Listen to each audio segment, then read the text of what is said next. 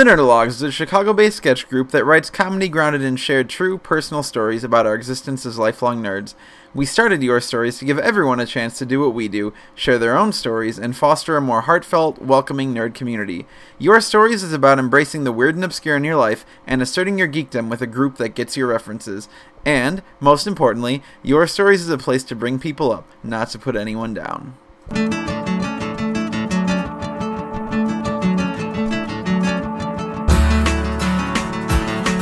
Hi folks, my name is Eric Arnault, and this is the third and final part of the Nerdologues Presents Your Stories June podcast, which has been all about the theme of journey. There have been some great stuff from our storytellers this month, and we're ending things nicely with contributions from Chicago performers and talents Stephen Kropa, Ed Soderberg, Yusuf Abunamah, Chris Crotwell, and Sawyer Heppes, as well as the usual music from Dwight Hassler and myself, plus special guest Sarah Schieber on the first tune. So Your Stories is pretty cool, right? I hope you think so if you're listening to the show. So why not come participate in the live show yourself?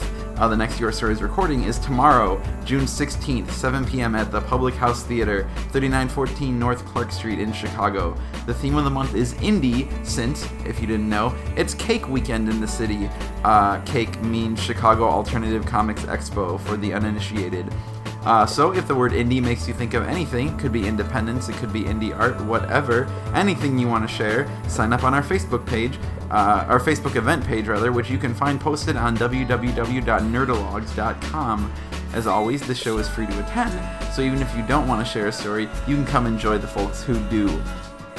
So here's my usual plug, kindly asking for donations from you lovely listeners. They really help to cover the cost of things like web hosting and time invested. You can find a PayPal donate button on our homepage at yourstories.podbean.com, and any amount helps. Thanks so much for your support, and we hope to see you all soon. But wait, there's more! Because also, Sarah Schieber is going to do a song with us on viola. That's two viola players. A double feature. This is... I don't want to sell this song short. I hate this song, but I think what we've come up with is really cool. I think this is the song where the Red Hot Chili Peppers really jumped the shark. Where they're just like, you know what, fuck it. Like, we're just gonna say a bunch of names of places, which is really appropriate for the theme. So, anyway, this sounds really cool though. I wanted that to be clear. 1, 2, 3.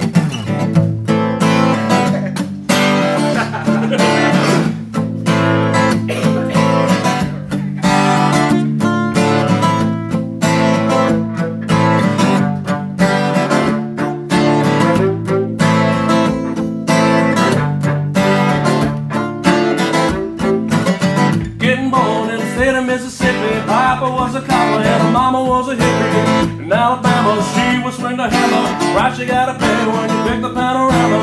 She never knew that there was anything more than war. What in the world, what does your company take me for? Flapping down in sweet Louisiana, robbing on a bank in the state of Indiana. She's a runner, a rebel, and a scholar. On a merry way, saying, baby, what you gonna? And looking down the barrel of a hot metal 45, just another.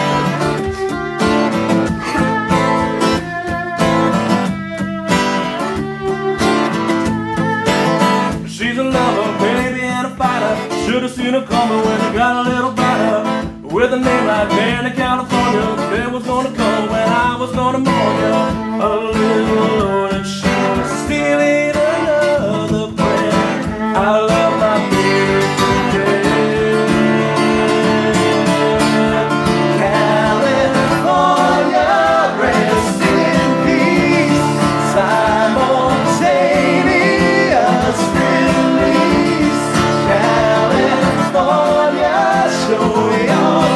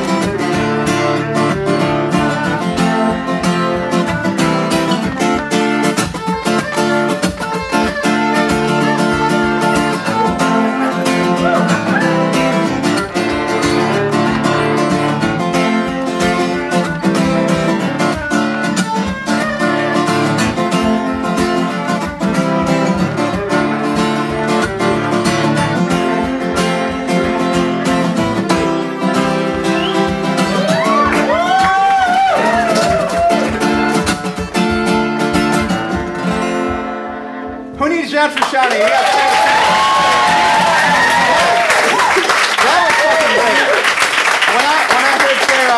Sarah play that part again, I'm like, okay, I like this song only because of that. So, Sarah Schieber. All right, so from an old timer to a new timer, first time at Your Stories, Mr. Stephen Kropa.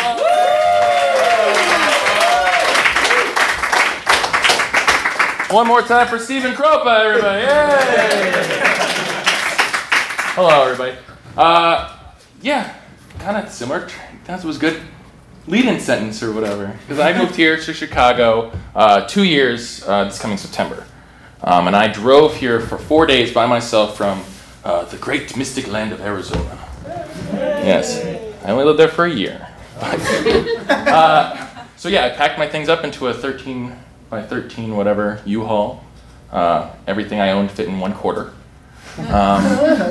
And I drove for 4 days by myself. And if that doesn't sound like a Duplass Brothers movie, I don't know what is, and that's what I was expecting. You go through life when you're younger, you expect to be bitten by a radioactive spider, or the power ring to be dropped in your hands, or something to happen. I'm still waiting for my Hogwarts letter, but that doesn't happen. But then you go on older, and you see, oh, there's movies about 20-somethings, and they're having these magical weekends where they meet the girl, or they have a rambunctious friend who switch lives, or something happens. So I geared up all my indie rock, hoping the soundtrack would spur something. And I drove for 4 days, and this was going to be my, I never felt my time had come. I never felt like my Bildungsroman was coming along, I was leaving my Tatooine. I was, the TARDIS had landed. And so the first day I expected to pick up a hitchhiker, and he was going to teach me how to unbutton my shirt more, and I was going to teach him, to come on, forgive your father and go back to school.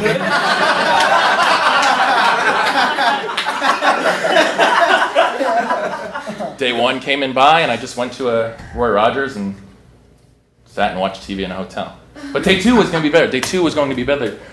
I would drive along and see a cute girl driving next to me, and we would make eye contact, and we'd do funny road bits and stuff like that. And it's not inspired by vacation. No, it's inspired by that one episode of Pete and Pete. Yes. I always wanted that to happen, so I would just, I was like, you're going to this road stop? No? Okay, well, I'm going to go to the bathroom. So that didn't happen. Day two went by. Day three, I was like, I'm going to go. There's going to be a wedding in this hotel. I packed a suit. I'm going to go crash it, and everyone's going to tell stories about me. That didn't happen either. I just sat and watched New Girl, and I didn't think it was going to last. That was the premiere episode. And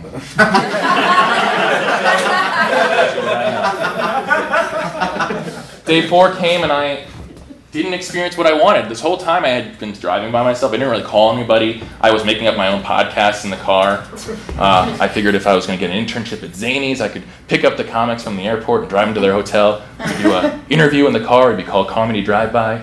Our fans would be called carpoolers. It would be great. This is what I did. So day four, when I got to the hotel and I'm leaving, and I was like, this is the last leg. This wasn't the journey that I wanted. This wasn't the thing that was going to change me, which I was expecting.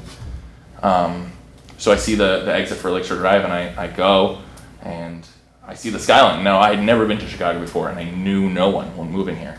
And I'm driving, and I see the skyline of the place where I'm going to make my life now, my first time making my life. And I just start screaming. Not like a scared scream or just something I'd never experienced, just this guttural, Tarzan must have screamed like this, I don't know. It's just, I started screaming and banging on the wheel, just like I had done something, and I had gotten my credit sequence. If that was a Duplass Brothers movie, that would be the end of the movie. A wide camera scream as my car drives off in the distance, and fleet boxes would play, and it would be amazing. But that wasn't it, because I still had to drive to my new apartment and unpack. And I got my credit sequence, but that was just the opening credits. So, this is our opening credits, guys. When you read autobiographies of people who do this type of stuff, they usually only give you 2 sentences for, they studied in Chicago, and then they went on to do these amazing things. But there's so much to do between those 2 lines that it can be scary if you don't have anybody to fall back on. But you just gotta trust in yourself that those 2 lines are gonna mean a lot.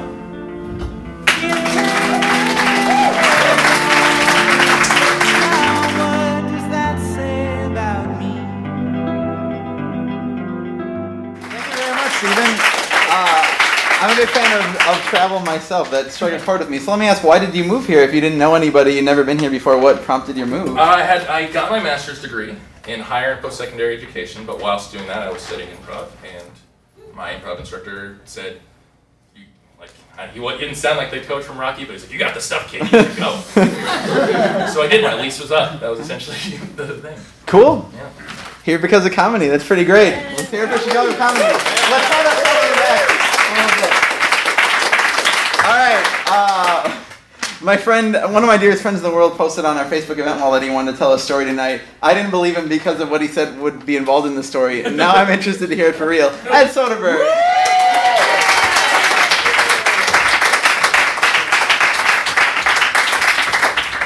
I believe what I posted is, I'll tell a story about the time Danny Bass penetrated me in Tokyo.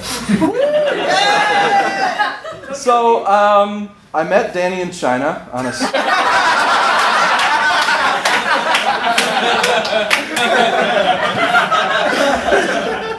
I met Danny in China on a study abroad. We're in law school together, and I kind of said... I didn't really enjoy China that much, and since I was in the hemisphere, I thought, okay, well, maybe I'll fly to Japan after this. Does anyone else want to go? Danny was one of the only two people who said yes. I wish the other person hadn't said yes. She's a separate story. But that's because Danny's kind of adventurous. He travels, light, and he'll go anywhere, and he'll do just about anything, including penetrating me in Tokyo. So, we land an hour outside of Tokyo, whatever the name of the international airport is. It's like 10 at night, and we don't know where we're going to stay. I just thought I was going to completely wing this. I sort of spoke Japanese at the time, and I thought, how bad could it be? It's a first world country. I'm not going to die there.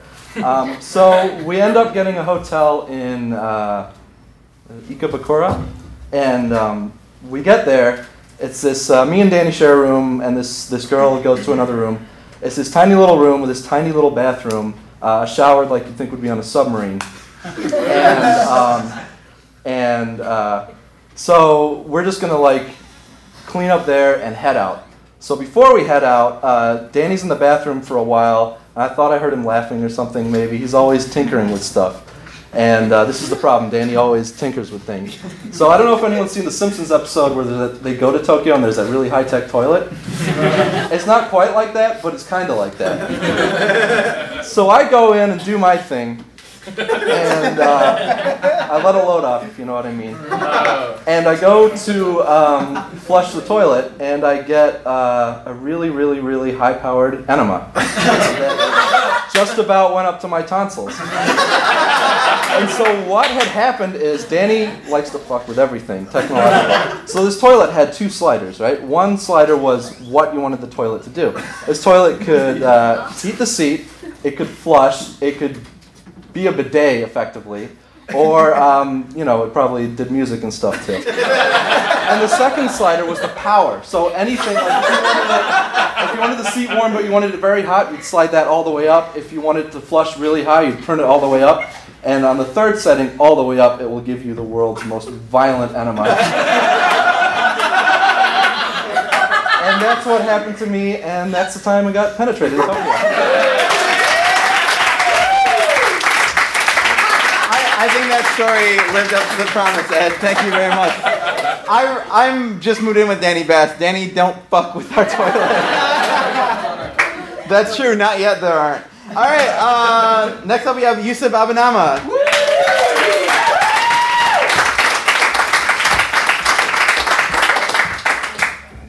Hello. When I was in 5th grade, we all went as a class to to see the school guidance counselor, just as to say hey, I'm here and this is what I do. But when you're there, and usually when you're in school, you get papers, to fill out to make sure you understand what they're teaching you. And I draw. That's what I do. And I drew all over it. And so the next week, I'm in class, and they're like, the guidance counselor wants to talk to you. And I'm like, oh, okay. And I didn't think much of it at the time. I was like, okay, whatever. But she wanted to talk to me because she was disturbed by my drawings. She pulls out the paper, and she goes through it, and she's like, why is this knight cutting this other guy in half? And stuff like that. And I drew battling ninjas, typical stuff. I liked, Spawn and X-Men and stuff like that, so I liked action. and Doom 2. You know, I played that a lot. So, yeah, and then she goes through and she's saying, you know, what you should do is you should start drawing like rainbows and fluffy ponies and stuff. And I'm like, and that was one of the first times where I was like, you know what? No. I don't want to do that. And from then on, I always thought like, you know, I try to be good in general, but I've always had a problem with rules when I was in school. Like, when I was in middle school, I had the second most detentions in the school. All from one teacher, mind you. But from then on, I was like, you know, art and stories, which I'm going to use interchangeably because they're the same thing, really. It should be uncompromising in a lot of ways. And at that young age, like, someone was telling me, don't do that because I don't think it's appropriate. And that really always bothered me a lot. And this just kind of goes into stories and storytelling in general, where I think that, you know, you have like the Grimm brothers who, and like Greek mythology, and all it is, it's just ways that you explain the world in a personal experience, right? And, you know, the Grimm brothers explain the folklore of Germany and the dark forest, and they tell you like why you should be afraid of the dark and why you should be afraid of forest and go alone.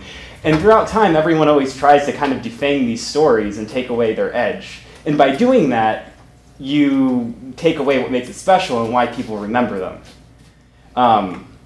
Yeah. So, I think that like when you're telling a story or doing art, you shouldn't ever have to really feel like, you know, if you have something to say, you should say it. And yeah, that's my story, basically. So. I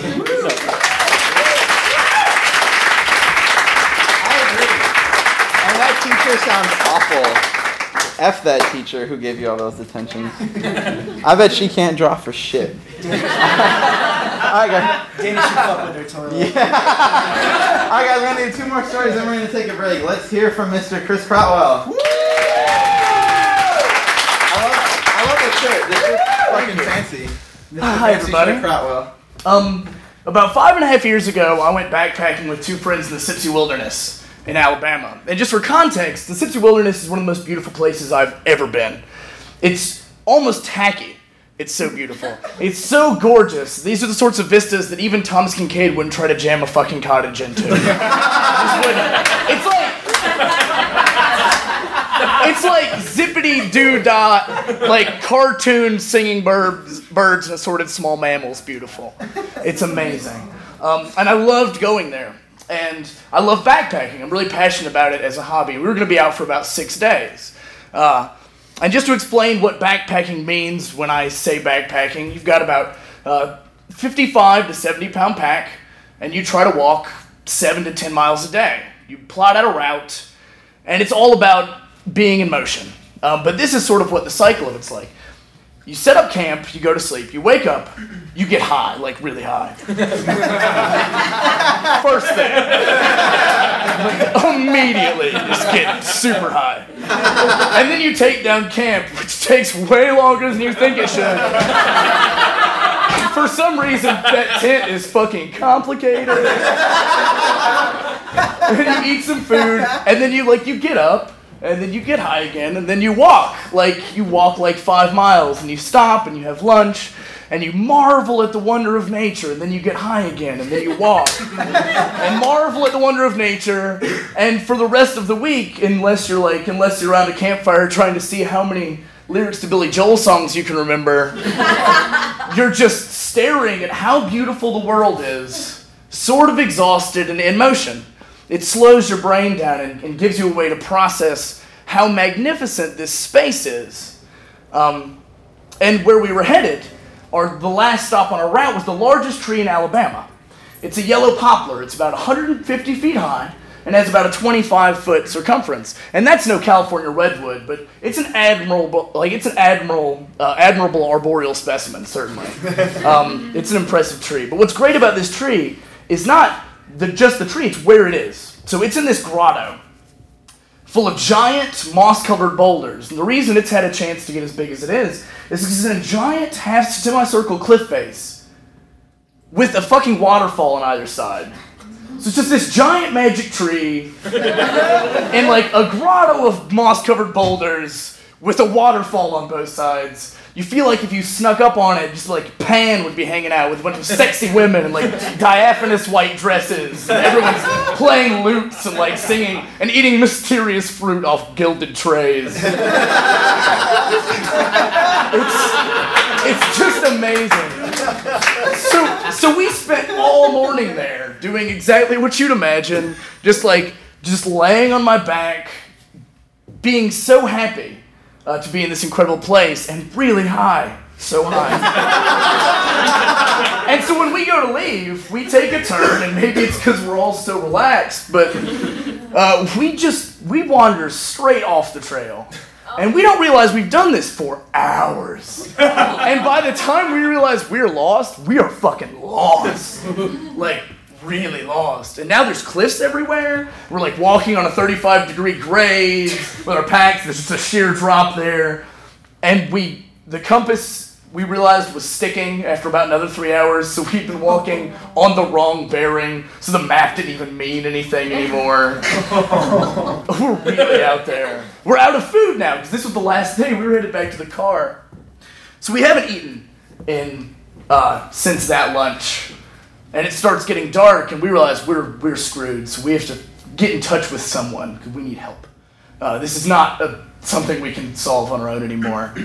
All of our phones are dying, so it's all crackly. I can't get a hold of anyone, but eventually I get one scream sentence out that apparently my wife can understand. Just one sentence, and it's like, so lost police.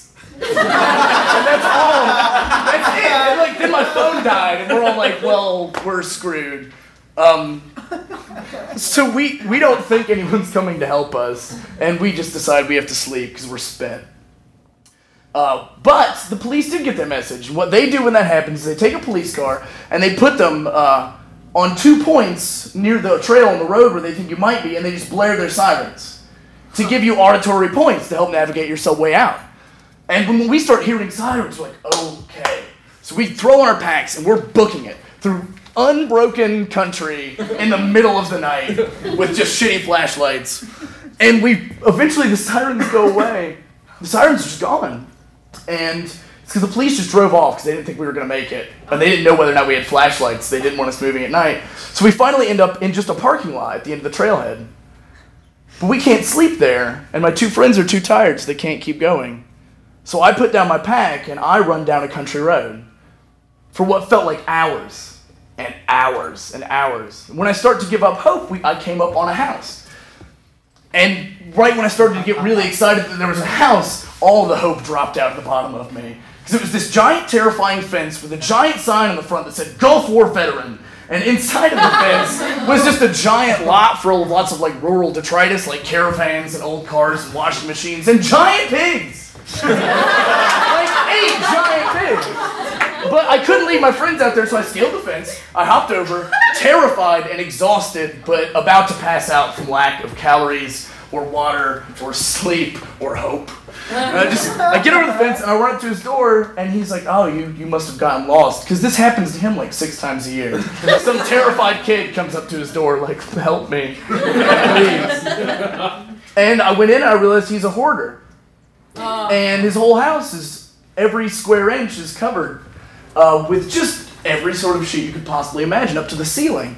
And he's in the living room with his 2 kids who are sleeping on cots in the living room. But he brings me in, we call the cops, and then they say they can't be at his house for another 35, 40 minutes. So he gave me some water, and we sat on the couch. And he looks at me, and he says one of the most memorable sentences of my entire life. He looks at me and says, do you like to catch a predator? And I was like, yeah, I sort of do. Like, it's a fascinating show. So I sat on the couch with a Gulf War veteran and watched 2 episodes back-to-back of Catch a Predator. Having some sort of banner you'd expect to have, like, oh, wow, you know, why do they keep going to this house? You know they watch this show. And the point of that is that I enjoyed every second of that. I loved that. I loved being lost. I loved all of it. And I'm a shitty navigator. Like, in my actual life, I'm awful at getting around or making decisions or having direction or goals. I'm a shitty navigator, but it's okay because I love being lost.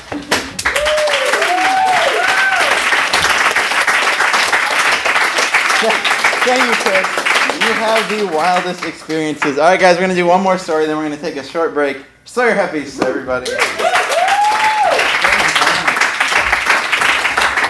All right, guys, this is a very personal story, very true, 100% accurate. To the letter, I think my fly is open, actually. To the letter, my account of my journey to moving out to Chicago and getting very settled and very comfortable with what happened. In Northern Virginia, born and raised, in the theaters where I spent most of my days. Chilling out, relaxing, acting all cool. Performing on a stage inside of a school. When a couple of educators, who were up to no good, started making trouble in my neighborhood. I got one useless degree and my folks got blue. They said, "You're moving in with your Uncle Benjamin in Lakeview." And before I left, I stopped speaking in couplets, because that's when shit got real.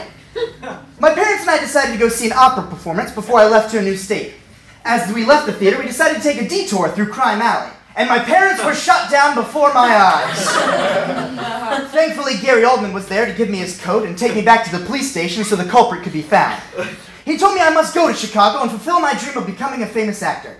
And as I was leaving the police station, I happened to stumble into their science division, where a one-armed Morgan Freeman with a British accent was conducting experiments for Willem Dafoe while narrating everything that happened.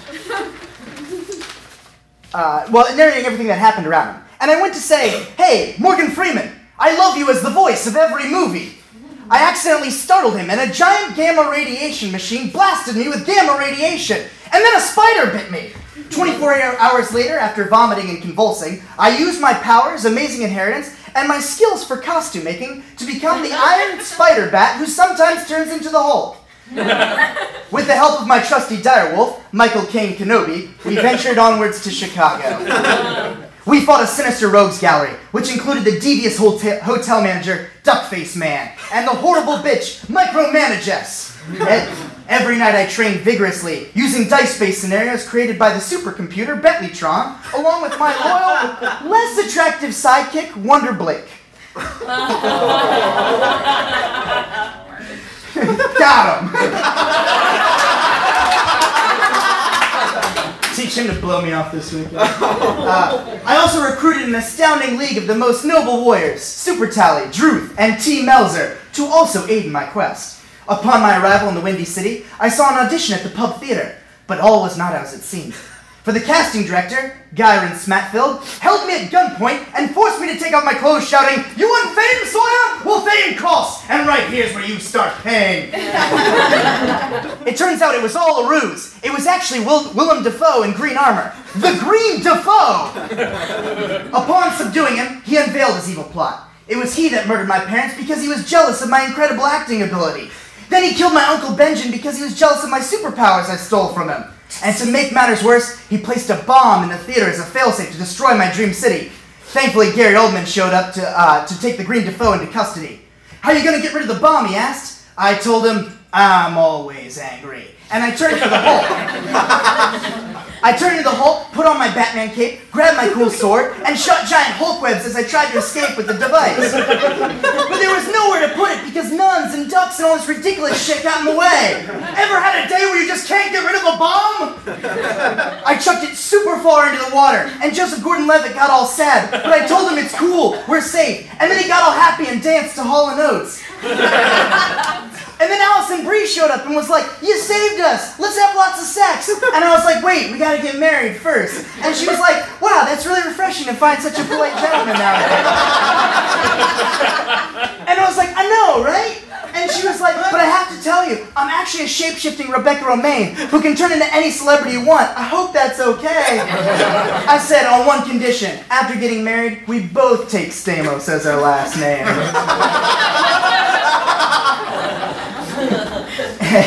And naturally she accepted. So I continued defending the city under the guise of Matches Malone, doing clerical work at a downtown ad agency, keeping the city safe at all costs, dedicating every battle to my parents and my Uncle Benjamin, because winter is always coming. With great power comes great responsibility. For a silent protector, a watchful guardian, you wouldn't like me when I'm angry, I'm Iron Man. And I looked at my kingdom, the Midwestero, to sit on the throne as the Prince of Chicago. Thank you, guys. Guys, your stories are all about bearing your soul. Just like that. Thank you, Sawyer. That was fantastic. All right, guys.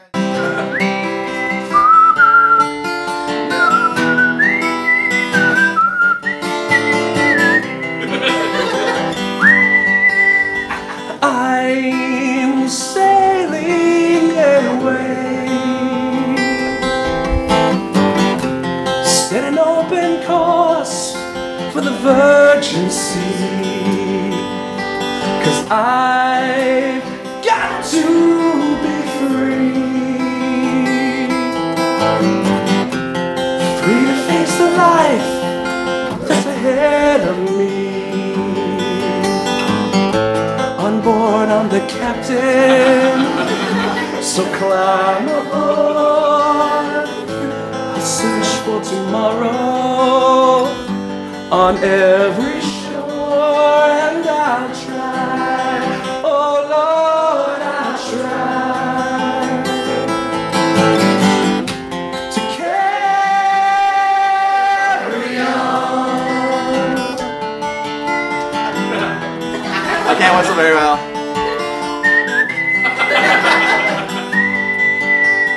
I look to the sea, reflections in the waves spark my memory. Some happy, some sad. I think of childhood friends and dreams we had. We lived happily forever, so the story goes. But somehow we missed out on the pot of gold. But we'll try best as we can to carry on.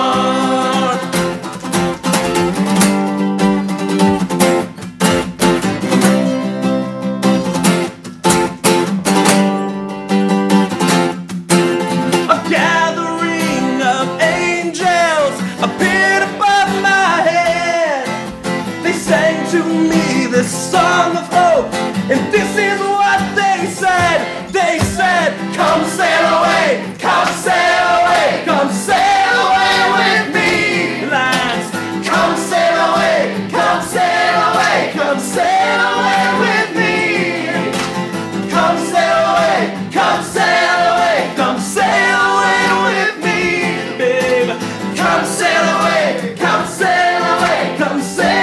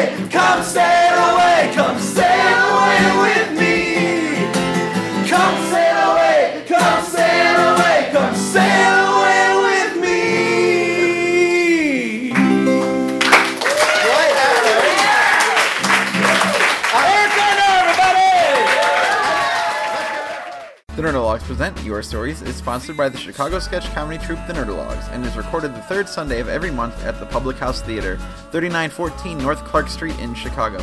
The stories you heard have been prepared and presented by the speakers on a volunteer basis. Special thanks to Sean Patrick Boyle for his help with recording. Our theme song comes from the band Stage Shirt.